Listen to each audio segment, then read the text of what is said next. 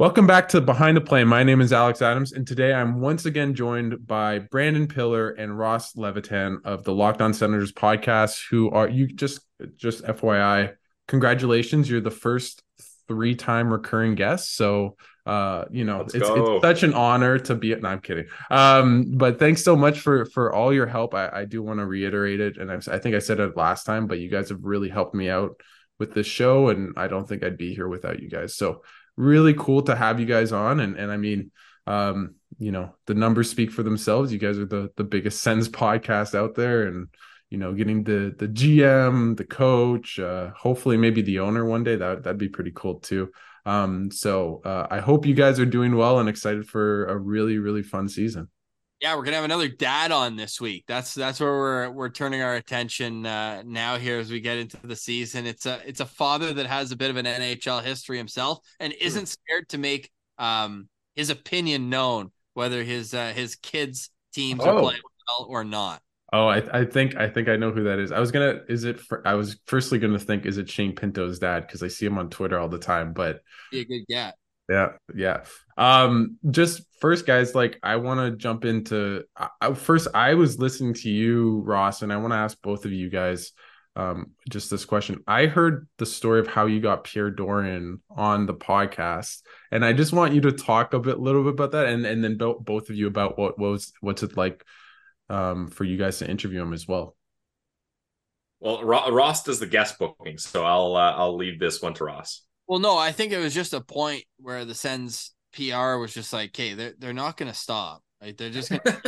no." But I, I heard you bumped into him at a Winnipeg Ice game. That's that's that that was I think yeah you're right. We actually hadn't had him on before that, eh, Pilsy? Yep. No, that's true.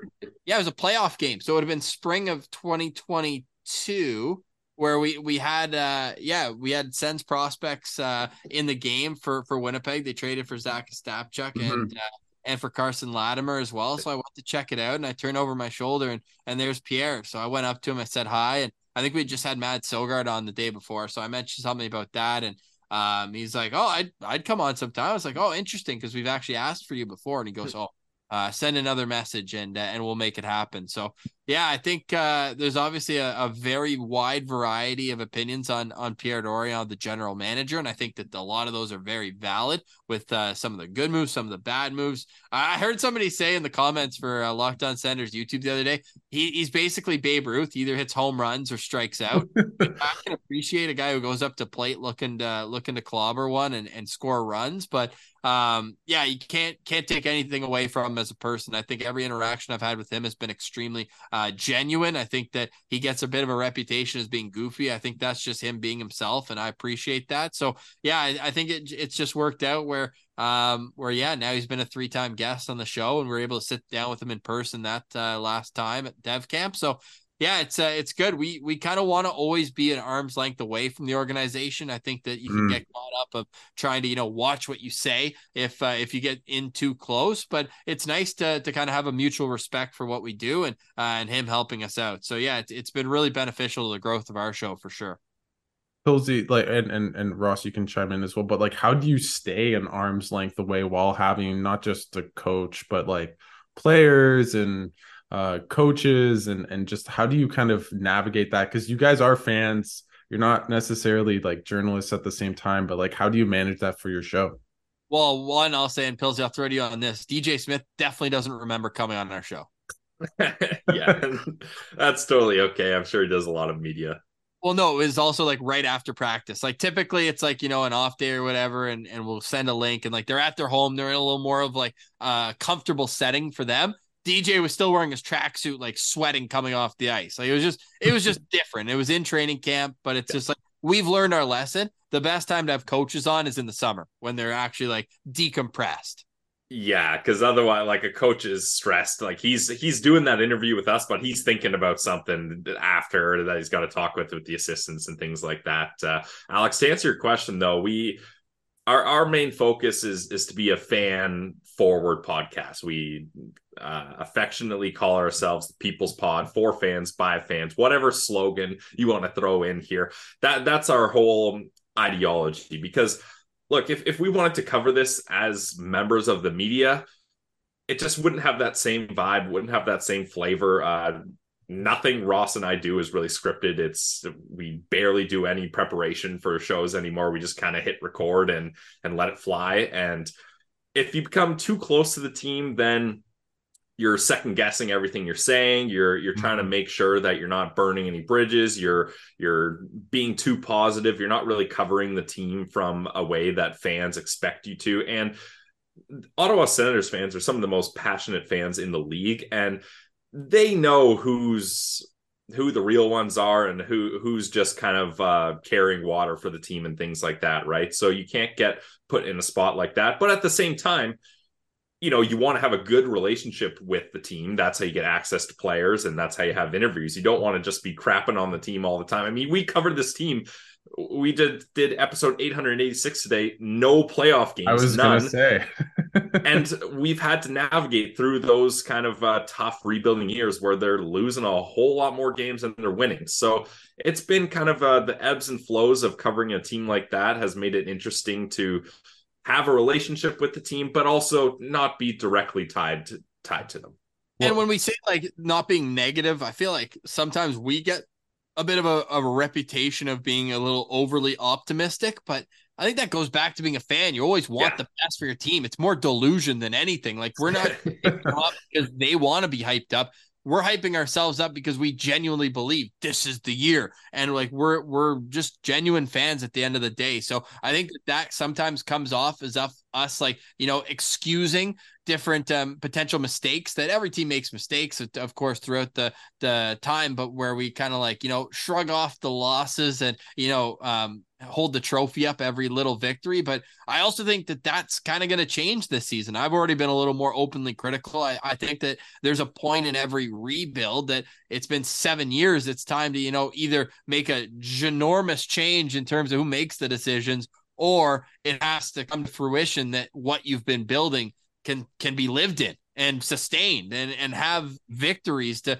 go. This was the first time the Senators had ever been over 500 that we covered them. And if you add the overtime losses, they weren't. So it's kind of, you know, a step in the right direction. And I think that's where some of the optimism comes from genuine optimism. But there's also a, a part of us as fans where it's like, you know we want the best for the team versus the individuals involved so i think that's where the the standpoint we come from is yeah if you come on the show we're gonna you know be a little biased towards you that's yeah. just kind of you know nature of of knowing people and understanding them as people as much as assets or players or whatnot. But I think at the end of the day, those people are also fans of different sports in different leagues. So everyone kind of understands the fan mindset if you're in professional sports. And um, I think that the players, if we're hard on them, they know it's not that we want to see them fail. Them succeeding in Ottawa does better for us at the end of the day too. So it, it, it's kind of that balance there, and I think there's that mutual understanding uh, where we want the best for the team because every, then everybody is, is happy when the team's winning.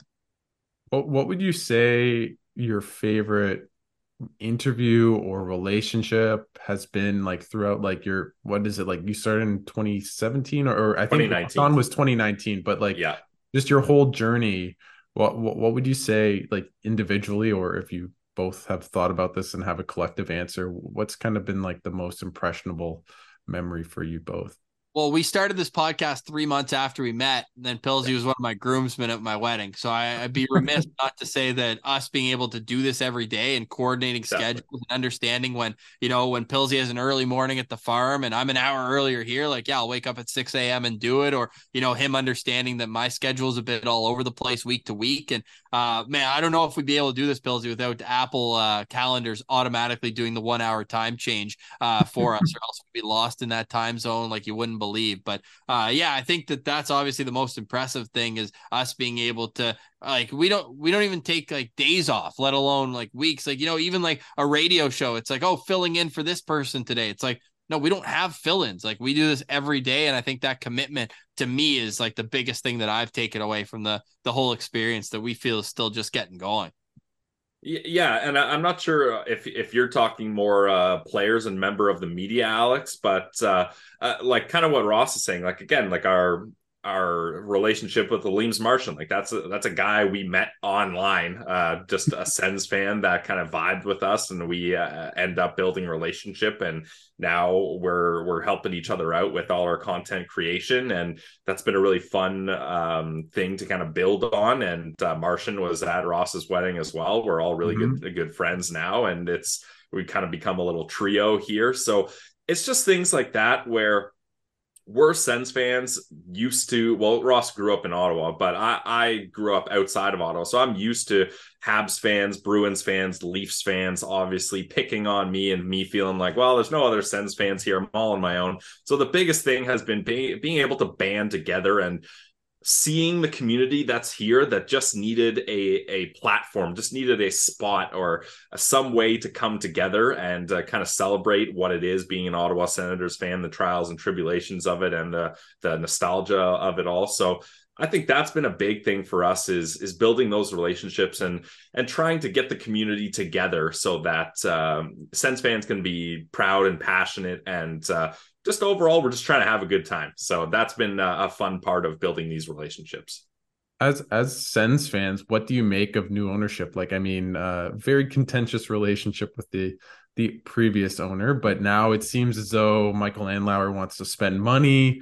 Um, seems to really understand the fan base. I really haven't heard one fan that seems to be upset at Andlauer, at least right now. We'll see when uh, the season starts and they start maybe going on a losing streak. But what have you made just your initial thoughts of him coming into the organization and and just for the fan base as well?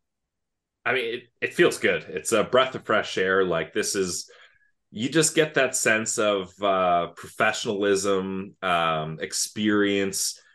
I just feel like we're Sens fans are going to get some stability, and that's something that uh, this fan base hasn't hasn't had a lot. Look, there's been some great ups in this organization, but there's been some pretty low lows as well. And uh, the up and down and the wild uh, press conferences and just thing kind of being looked at as a bit of a, a laughing stock by other uh, fans and organizations around the years. It gets tiring after a while. It's a it's a tired thing to have to deal with. And now you've got a guy in Michael Andlauer who has pedigree. He's got goals. He's won multiple championships with his Hamilton Bulldogs. Steve Staios was a, a, part of that as well. He's been a minority owner with the Montreal Canadiens, so he understands and is respected in kind of the world of NHL ownership.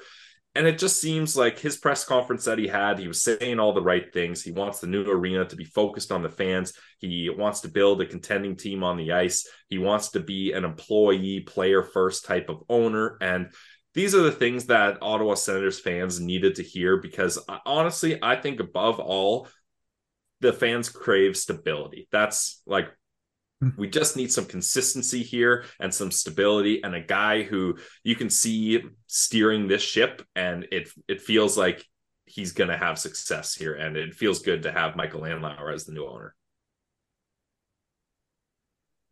Yeah, I, I just echo everything Pilsy said. Basically, like it's just a matter of having somebody who, um, you know, hasn't burned any bridges yet. And I mean, if you ask people in 2004 about Eugene Melnyk, they'd probably say the same thing. So I'm excited to see this play out. But certainly, there's such a level of optimism. The one thing I'll, I'll echo or uh, add to what Pillsy was saying is I really hope, and I think this is a priority, is seeing the alumni get more involved and mm-hmm. uh, just being able to connect the thread through the past, present, and to the future of the organization is a huge thing. And and I'm hoping to see more of that going forward.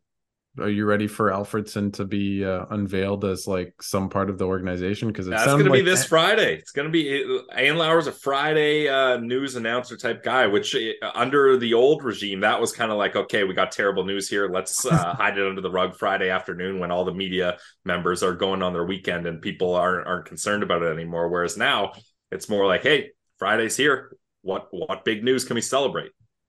Uh, it would also be nice if uh, Shane Pinto were were to be signed. I want to ask you guys about that and just maybe um, we are talking off air just about Pierre Dorion in the summer, and he's a bit he's caught between a, a rock and a hard place on on Shane Pinto.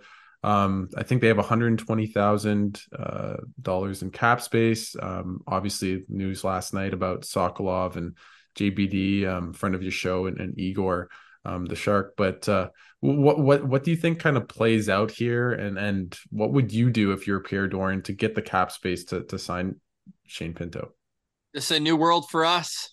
We don't really get the cap that much. We've been working yeah. on how you get to the floor over the last number of years on the show. So mm-hmm for us, it's it's really kind of a learning process to know what these different cap manipulations you can do to fit guys under. So I guess as we're recording right now, the future of J- Jacob Bernard Docker is unknown. He signed that one way ticket, um, so that I believe means that his contract would be buried in the AHL if it if it if he does get claimed, which would clear up a little bit of space. But um, yeah, I think uh, Elliotte Friedman reported the other day it's not so much a matter of you know fitting him in under the cap as it is agreeing to terms on a contract. So that has to be the first step. You can be over the cap uh, in preseason. Other teams like the Toronto Maple Leafs need to find ways to shed salary as well. So it's a competitive market from that perspective, which means it's great to be a, a buyer of of cap where if you have a team like Arizona or whatever that has that, yeah. you you have a bit of an advantage right now. So who's going to blink first is is really the question between Shane Pinto and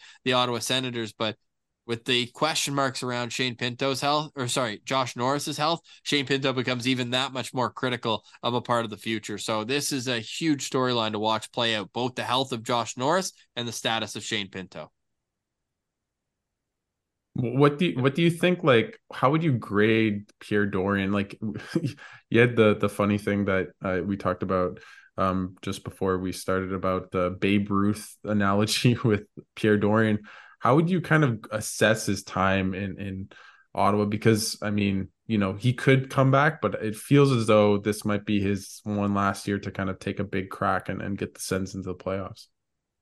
I mean, this is a big year for Pierre Dorion. I I think it's widely regarded. He this year will determine his future in the Ottawa Senators organization and honestly beyond. Uh, to reference Elliotte Friedman again, he said Pierre Dorion this season is going to be his resume. If he doesn't continue with the Ottawa Senators, he can say, "Look, this is what I built. This is what I can do for your franchise." Uh, and anyone can tear a team down. Anyone can take star players and trade them for draft picks and get prospects and gather all that together. Anyone can do that. That's the easy part. How can you take everything you've gathered from tearing this Senators team apart for the last five years? And how can you build and put that all together to make it worthwhile and to make all that pain and suffering worth it? Hmm. And how can you fit everything under the cap and properly build a roster that's set up for success? That's where the question comes for Pierre Dorion because he's had no issues making those trades and like he's hit some massive like Tim Stützle. That's not a home run. That's a grand slam. That Erik Karlsson trade was a grand slam for Pierre Dorion. But now you look at some questionable things like buying Michael Del Zotto out to save five hundred thousand uh, dollars, bringing in Tarasenko for one year, five million. When you're trying to get Shane Pinto signed, still, there's so many things that he's really kind of taken risks on that are coming back to bite him, and he's going to have to figure out how he's going to get himself out of this mess. So, I yeah, it's it's an interesting time for Pierre Dorion, that's for sure, and I think this year is going to be a massive, massive year as far as it goes for his career. How what what do you like? Like, what are the chances of this team to make the playoffs? Like, it, I know last year they talked about, you know, what was the the quote was like, we want to be in meaningful games. Uh, yeah. They haven't said the playoffs is the goal, but I think that it's so clear cut. But what does this need the, does this team need to improve upon if they are going to make the playoffs? And is it just internal growth? Is it just a healthy Josh Norris? I mean, it might be a combination of it all, but what, what do you think is the most important thing for this team to kind of get good at and, and play well um, in terms of making the playoffs next year? Or this they year? have they have to make the playoffs this year. Uh, Ross and I on uh, Locked On Senators, our our slogan is playoffs or bust, no excuses, and there can't be any excuses. And I think the number one thing. Uh, look, I, I could I could come on and, and talk about health and injury problems, but that's all hypothetical. Who knows what's going to happen? There's not really any way to predict that one way or another. So, and th- using health, that's an excuse. There can't be an excuse. So, I'm not going to go that direction, Alex. What I'm going to go with is this team has to get off to a hot start. They cannot have a situation where it's November and they're at the bottom of the league and they're saying, well, how do we get rid of pieces so we can recoup some assets because this year's already finished? They can't have that. They need to have a hot start. And more importantly, the month of November has been a killer for the Ottawa Senators in the last couple years, particularly under DJ Smith. So, what they have to do is they have to come out of October and November being at the very least bare minimum at 500 like you got to be better than 500 five like they need to be in a position where they're still in the hunt and especially you look at the Atlantic Division, this is a tough division, but the Florida Panthers, they've got big injuries on the back end. You look at uh, Aaron Ekblad and Brandon Montour out. That's they're arguably their top two defensemen. Mm-hmm. So you need to beat those teams early. And then the Tampa Bay Lightning just announced Vasilevskiy will be out for, I believe it's like eight to 10 weeks. So you need to jump on top of them while you can as well to get those legs up on those division teams. So this start and beating division rivals is going to be the focus and the recipe for success, in my opinion. Two times the Senators host in Ottawa, the Tampa Bay Lightning in the first 10 games. Those are as must win as they can be for that early in the year. Yep, absolutely. Well, I, I I wrote an article about um, the Sens potentially be, be being better than the Leafs this year. Do you think I'm taking crazy pills?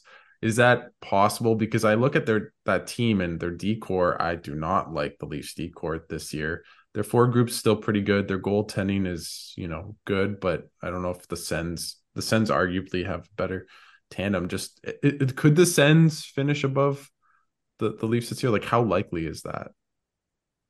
I think it's unlikely, if not highly unlikely. But I'm starting to take my own crazy pills, Alex, and I'm I'm yeah. starting to think that Ottawa could challenge for a top three spot in the division. I really think the Tampa Bay Lightning, that that injury to Vasilevskiy cannot be overstated yep. how critical he is for their success. So when you put those all together, I think that's now the team I'm staring at. We know Boston's going to regress, but I always tell people they're like, "Oh, Boston's not going to make the playoffs." Like they literally still have the coach of the year, the goalie of the year, a 60 goal scorer on offense, and Charlie McAvoy, who's the number one defenseman on any team in the league. And Hampus Lindholm might be the most underrated the league. He's legitimately a top 20 defenseman in the entire NHL. So I still think they're a playoff team. You can see what they want down the middle. They're so good. I'll say this when it comes to Leafs ends. The Leafs may have a better regular season, and congrats to the Leafs. They're very good at having good regular season records. Sweet. But you get these two teams in a round one matchup, oh, and oh, please, I I'm liking the Senators' chances. I'll I'll just put that, leave it at that. Yeah, same. Um, with that, I, I you know I've listened to you guys for for a couple years now, and it's always been about going into the season. Who's going to play with Thomas Chabot? Who's the top four defenseman? And they finally have that answer. They got Jacob Chychrun, Jake Sanderson like really looks good in preseason. I really like that he's been coming kind of showing more an offensive flair early on. But um what what do you make of this decor? Is this like one of the better decors in the league? And I'll put you on the spot as well. Who's the best defense? Who will be the best defenseman on the Sens at, by the end of the year? I'll start with the last question, Alex. The best defenseman on this team is Jake Sanderson. I don't think it's necessarily close either. I think he's that good, that talented, never gets tired, never makes mistakes, never takes penalties. And then if you add an element more of offense beyond the 30 points that he was able to get in his rookie year, like this guy, he's unbelievable. Do you do you think he could get a Norris one day? Like I on it like that's maybe where I, again crazy pills, but um do you think that's something that he could be in contention for down the down the road? I think saying in contention for is the way to go, Alex. I wouldn't be able to be out here making that type of statement when the NHL still has Rasmus Dahlin, Miro Heiskanen, who are all money's Quinn Hughes, like those guys. I would say are all like Adam Fox, yeah, well beyond where Jake Sanderson is now, but they also have a lot more experience. So I think he can be in the contention with them, and and that's really a huge compliment. So um, I take him first, and then I'll go so far as saying Jake, uh, uh not Jake, sorry, Jacob, uh, mm-hmm. Chychrun is my number two. Man, that guy is is unreal. The more you watch him, the better he looks. He's just so sturdy defensively, and that active stick, like it's kind of a cliche in hockey, but every time the rush comes down, it feels like he's getting a, a one hand whip and and breaking up plays. It's it's really an impressive talent that he's mastered with that, I want to go to Tim Stützle because he's just looked he's just like so fun to watch. Like just how dynamic he is, and he has that kind of um, he has what uh, Brad Treliving said. He has a lot of snot to his game that not a lot of Leafs uh, seem to have. But um, how how likely do you think it is that he can be close to 100 points this year? And can he do you like do you think at the end of the day he might be the best Sen of all time? I mean, best Sen of all time. That's that's pretty big when you look at Daniel Alfredsson. Uh, you look at uh, Erik Karlsson, obviously, but it's early, so it's tough to say. But I don't think it's that it's that crazy. Like he just hit 90 points last year, and he played 78 games. So an extra four games, you can you can mix in a couple more points there, and then the way and it looks like this will be the top line. The way Brady Tkachuk, Tim Stützle, and Claude Giroux played together in the latter half of that season when they were aligned together was incredible. And I don't see Claude Giroux slowing down just yet. Brady Tkachuk has a lot to prove. This is a big season for him as a captain. So I honestly think Tim Stützle can can get 100 points this season and the sky's the limit for him. He's so motivated. He's got that new contract now. He doesn't have to worry about uh, anything like that. He can just focus on hockey. He's one of the most driven guys i've ever seen. He's so competitive. So timmy superstar is is just scratching the surface and that's saying something. The the number to watch for this year for me is 106 which would be one more than Dany Heatley had in 06 07. It would be the franchise record for most points in a season. I'm not saying that he's going to get there this year, but I'm sure Tim Stützle has taken a look at uh, quanthockey.com before and checked out what the uh, single season records are for the Sens. Maybe he hasn't. He probably looks at which which wins team uh, had the most because he, he really does always deflect to the team, which uh, any any fan would love to hear. But as a true superstar, as competitive as he is, that's got to be a goal of his is to set the franchise mark. And i think he can do it. He's he's that skilled maybe he's just looking at Leon and saying, I, I don't want to get the German record. Maybe that's he needs to get yeah. to 140 or something. I mean, 90 points, that's sixth all time. Like there's only five seasons better than what Tim Stützle did at 20 years old. That was counting as his 20 year old season since he started at that age on on Quant Hockey. So the uh, the only other 20 year old that's even close on this list is Alexei Yashin's rookie year when he had 79. So hmm. like that, that's just how, how talented this kid is. And uh man, we're we're just seeing him getting going, right? Like Erik Karlsson was a to put it in comparison, Erik Karlsson's first rookie or first Norris season, he was 22. So he, he, was a year older already, and it just shows like the trajectory this kid's on is uh, is ridiculous. Yeah, no, for sure. He's just been he's he puts bums in seats, and uh, I mean, it looks like the Sens fans have been uh, selling out many more games than, than prior years. But I think uh, Timmy's last season is probably pretty big reason for that. Uh, for you guys, like you guys cover the team day in day out. Who's maybe jumped out in preseason for you guys? That's maybe more um, kind of underrated or or not like a, a star name. I'll, go with Jiri Smejkal. Uh, he's been really impressive. This is a guy, uh, European, 26 years old, coming over trying to make his uh, claim in the NHL, and he had a bunch of options of places he could go, and he chose Ottawa. And look, with things looking like uh, you need a boost in offense in your bottom six. Certainly last season, it, there wasn't much offense uh, in that bottom six.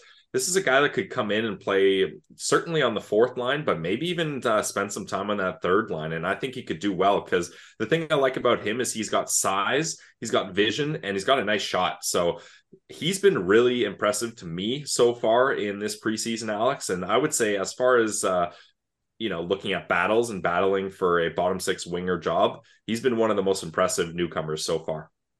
I love that answer, Pilsy. I would have taken it if you didn't. So I'll go. Can I? I'll give two because one, I just want to give a quick stick tap to Joonas Korpisalo. Like he's not an underrated yeah. guy, but he's a huge piece of importance uh, for the Sens going forward. So for him to get that 40 safe shutout in Halifax, I think that's a huge step in the right direction for him and Anton Forsberg for coming back from his uh, gruesome double MCL tears uh, to have two great starts, albeit in preseason. I know asterisks; um, those should be kind of uh, you know looked upon uh, under a bright light. That said, Roby Järventie playing center and dominant, not dominating, but playing well enough that I think that he and Ridley Greig right now, it should be a toss up between if there is a placeholder for Shane Pinto and it's one of those two guys. Like to me, it's a toss up. Before the season, I would have said Ridley Greig. No, no point in even having a competition. Just give it to him.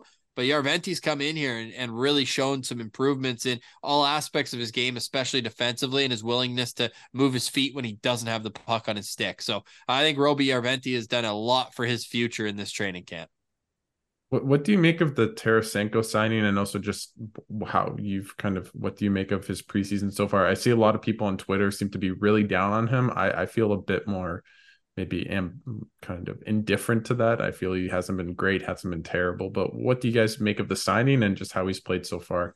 Yeah, I have one one rule I live by, guys. Yeah, I do not judge veterans play in preseason harshly. Like I'll, I'll like give a shout out to it if they play well like Jacob Chychrun in, in Toronto when he had those two goals. But if you don't play well in the preseason and if you have six 30 goal seasons under your belt in the NHL, I'm not too worried about how you're lining up against, you know, uh, who was it? Like, uh, you know, the these six pair defensemen of, of the Winnipeg Jets, or, you know, in Pittsburgh, I guess last night they were dressing a more NHL ready group. But uh, the signing in general, now, like I, I always said, I, I, liked it. I love the idea that, you know, bona fide NHL stars, albeit maybe on the back nine, hopefully on the 13th hole, not the 18th, um, in their career, are choosing to play in Ottawa. I just wish the Sens would have budgeted for Shane Pinto and yep. taken their internal business before going out. And that's kind of like it's not to the same extent, obviously, as Toronto with John Tavares, but it is in the sense that it's a luxury purchase. They already were set down the yep. middle. They went out and got it.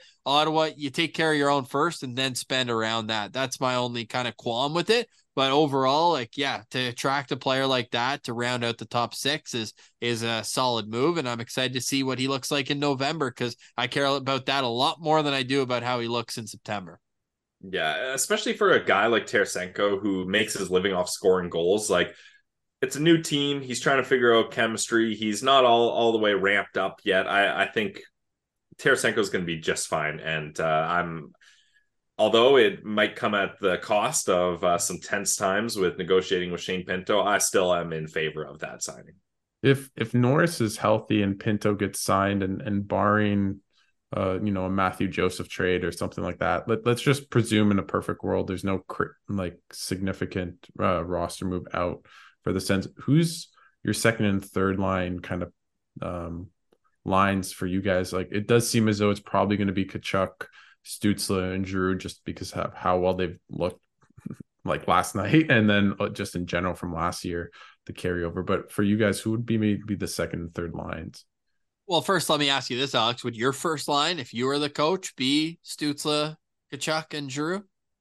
I I want to know what Norris looks like. I I really feel like that's. But if if if he looks a bit maybe up, you know, a stride off or something like that, I'd maybe put um Giroux on that second line and take faceoffs. As I think you guys talked about it, but just you do not want Josh Norris taking faceoffs. I think that's my card. He doesn't.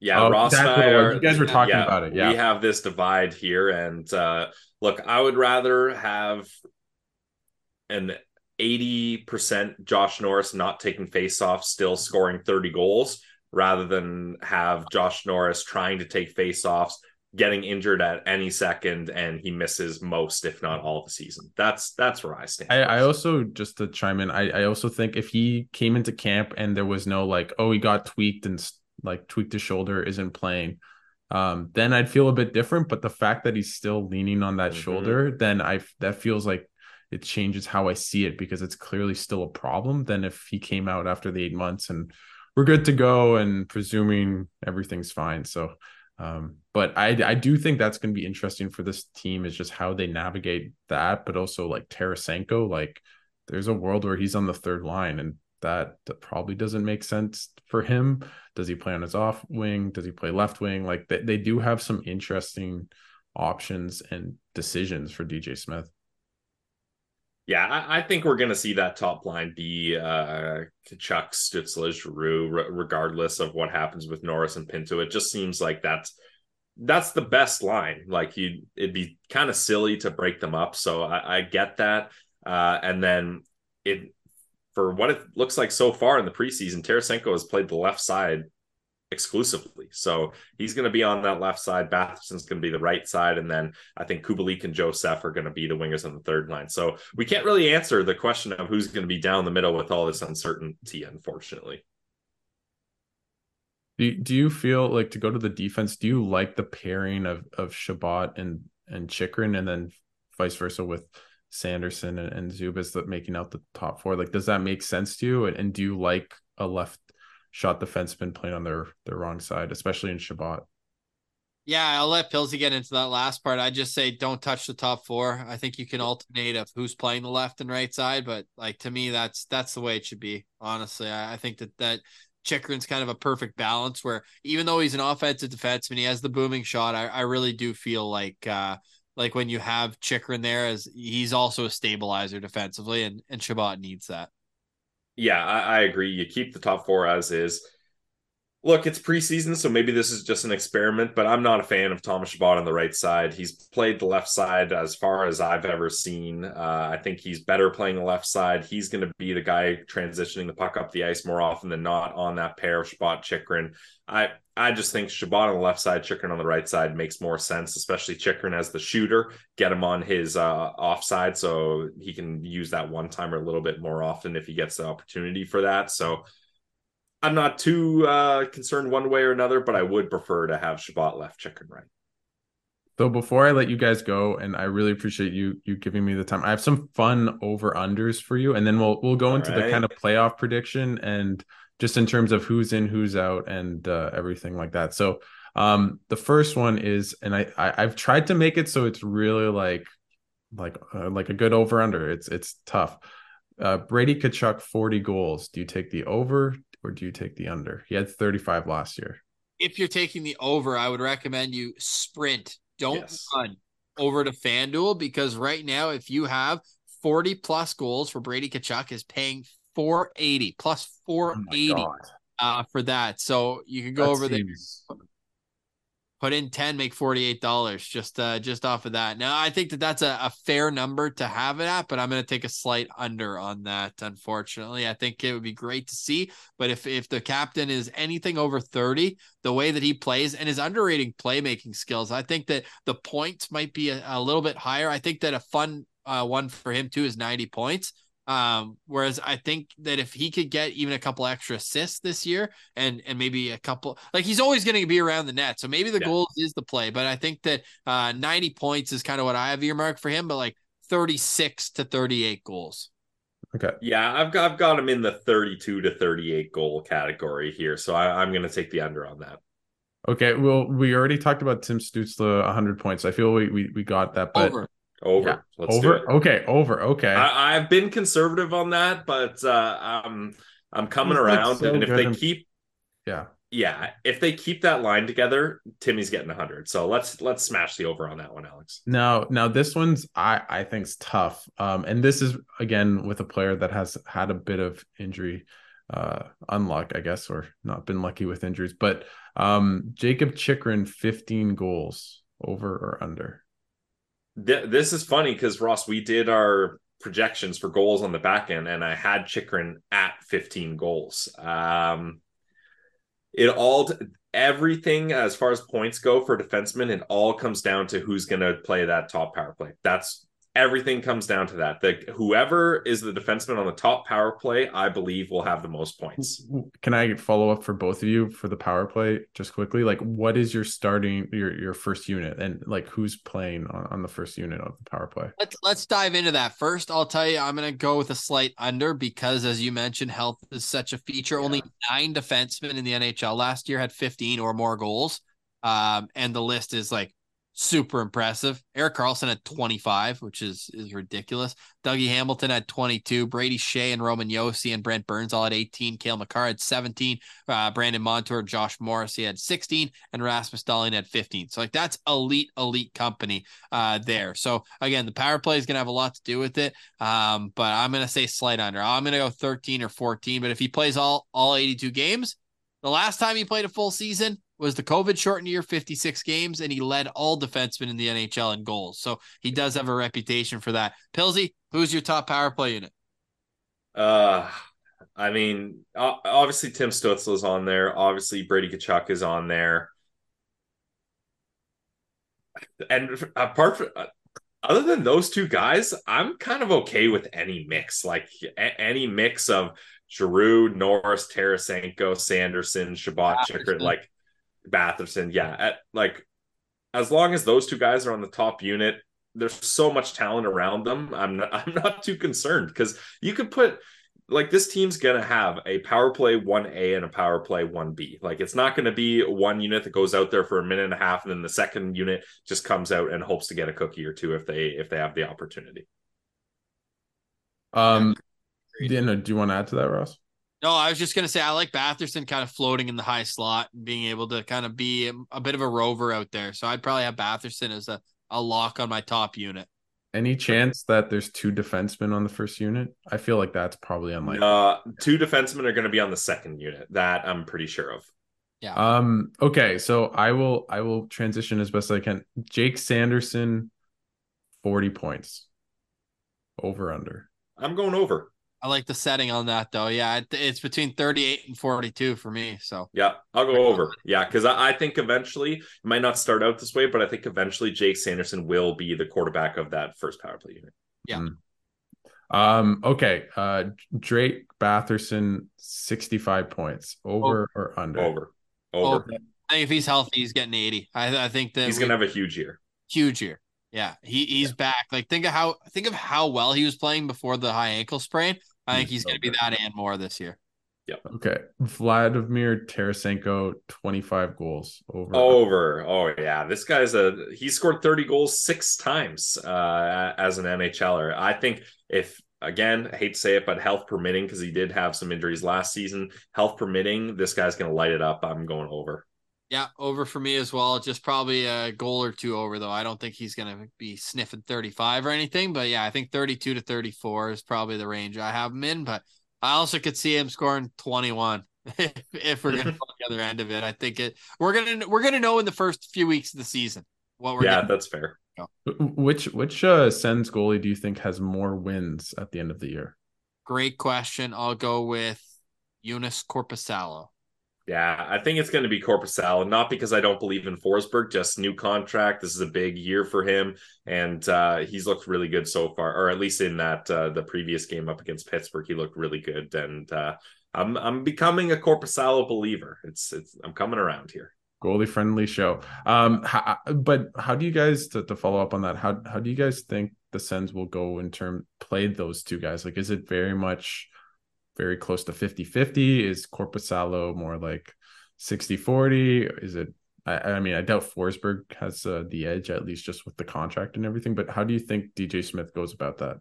I don't think either start 50. So somewhere somewhere below that. Okay. Do you have a hedge on who? Like, is it Korpisalo or?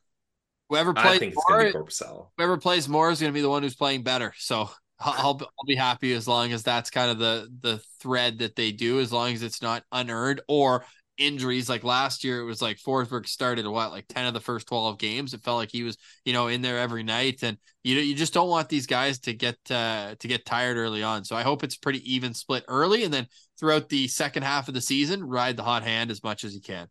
Yeah um, Thomas Chabot, 50 points. Oh, he he has to, and I think that he he fell just short of that last year, Yeah, he right? did. He did. Play, he missed Yeah. a lot of games. He had forty one. Yeah, I think he'll Has he'll barely make it over. I think he'll barely make it over. he has to. Yeah. No, and and so I remember we talked about this last year on on Claude Giroux's road to a thousand points, but I just he still looks really good in preseason. That's Wait. one thing uh, for sure. Uh, does he get to seventy points again? Do you think that's still possible? Yeah, I think he can get to eighty points. Like he's he's not going anywhere. Like I look at look at Joe Pavelski's career stat line, and that's kind of how I see Claude Mm, aging. Both them similar in terms of you know being a longtime captain in one place and then moving on to second phase of their career, and then playing with young players that have kind of made well at least in Pavelski's case like made him young again with playing with Roope Hintz and Jason Robertson.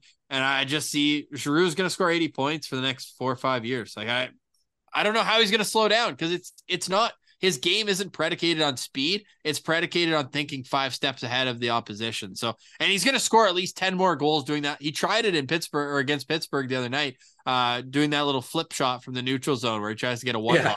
yeah, like he did against the one Vegas. you got against Vegas. Hilarious, man. He's so funny and he's such a huge part of the team. Yeah, 80 points is where I got Giroux this year. Nice. Yeah, I'm hitting that over as well. Okay. Well, uh, again, uh, thanks so much. I want to give, uh, ask you guys what what what's your prediction for the team? Not only just do they make the playoffs, where they maybe rank in the division and or like wild card in terms of if they are to make the playoffs. Like what, Brandon? What do you think? Where where do the Sens land at the end of this season?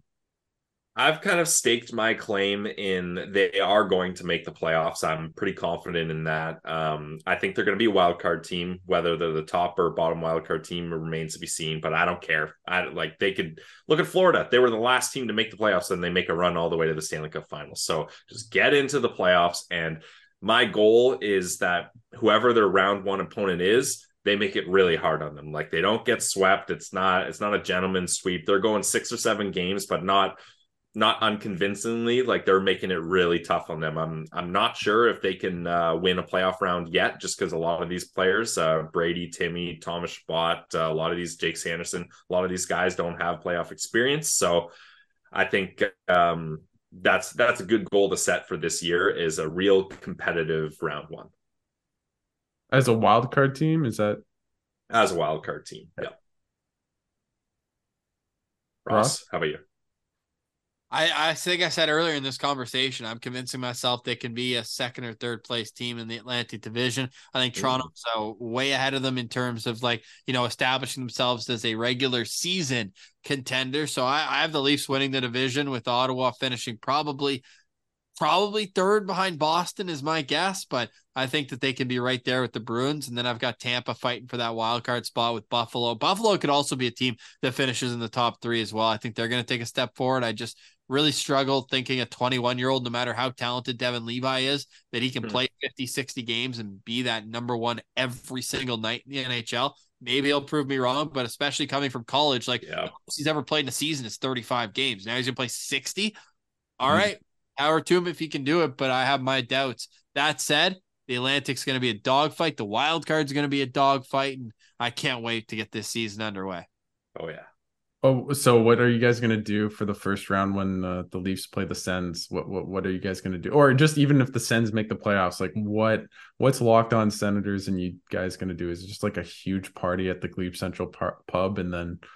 Yeah. Well, I can tell you, Alex, I've never been to an NHL playoff game, let alone an Ottawa Senators playoff game. So whichever game is their first home game, I can guarantee you I will be there and first game. Pilsy, we're going to the first playoff game in podcast history. We have to be. That's true. Yeah, even if it's a road game. Yeah, yeah, yeah. Definitely. Like you know, there's paternity leave, there's maternity leave. Like I'm gonna even if it's a road game.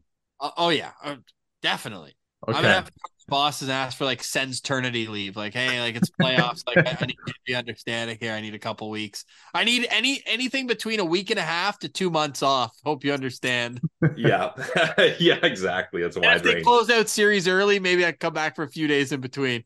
I just I just want you guys to get like meth or someone to like get you into like uh the Leafs barn for uh, that series. I'd be Oh no, if they play the Leafs in round 1, we're we're going. Like Yeah, I mean we may have to uh make some financial moves to afford those tickets, but we're going to get there. There yeah. you go. There you go. Um, I want to just give you guys the floor. Anything you want to plug for your podcast? Everyone should check out Locked On Senators, and just uh, I know um, uh, I'm unsure what I'm doing for the home opener. I will be there in some capacity, either as media or as or as a, a fan. But what do you guys have up uh, up your sleeve for? Um... No, don't make me do this, oh, Ross. You're the plug you, god. Buddy. This is my flu game today. It's all you. I want to hear it. All right, guys. I am a expert social media content creator and promoter. So here we go. You can check us out, the Locked On Senators podcast on YouTube, Apple, Spotify, wherever you get your podcast. You can find us on Twitter at Sens Central, on Instagram at Locked On dot Senators. Nailed that. Nailed that. Um, you can listen to our show five days a week. We're going to be doing the postcast. Um, awesome if you guys are in the Ottawa area, check out the Glebe Central Pub website. They're doing the Sens shuttle bus again. You're going to want to get on top of that. And we've got some big guests coming up uh, to start the season off before the season kicks off. Ross and I like to do kind of a lineup of Sens guests. So keep your eyes peeled for some big Sens guests we're going to have leading up to the start of the regular season here. Ross, do you want to add anything to that or? Oh, Pillsy nailed it. Can't beat perfection. Nice. That's great, guys. Well, thank you so much for for kind of coming on the show. I really do appreciate it, and uh, I'm excited to check out all the big guests. Um, I'm sure Mark Methot is not one of them, so uh, that's unfortunate. But overall, um, obviously kidding. Um, I just really excited to to kind of watch uh, and and listen along to you guys throughout the year, and we we need that playoffs as as a as a diehard uh, Sens fan. We just need you guys at a playoff game too, and uh, I I definitely would love to to watch uh, you guys uh, tr- like the traveling circus everywhere to all the playoff games. So thanks again, guys, and uh, I really appreciate it. Is there a way that uh, that we can get uh, get you know a, a, live stream rolling for a week and a half? That we'll, we'll be thinking up plans all year long about uh, what to do if if we can get this team into the playoffs because it'll feel like the biggest breath of fresh air. Like it's uh, it's been way too long. And Alex, we appreciate what you're doing here. It's been awesome to follow the growth of your show, and uh, we're happy to join you anytime. So thanks for having us. Yep, thanks. I will just say I need you guys to to come straight onto my podcast for a postcast when the Sens win the cup immediately after that game. That's that's my expectation for the commitment of uh, showing up on this podcast. There we go. we'll put it in the schedule right away. Exactly. Yeah. Well, thanks guys, and uh, take care.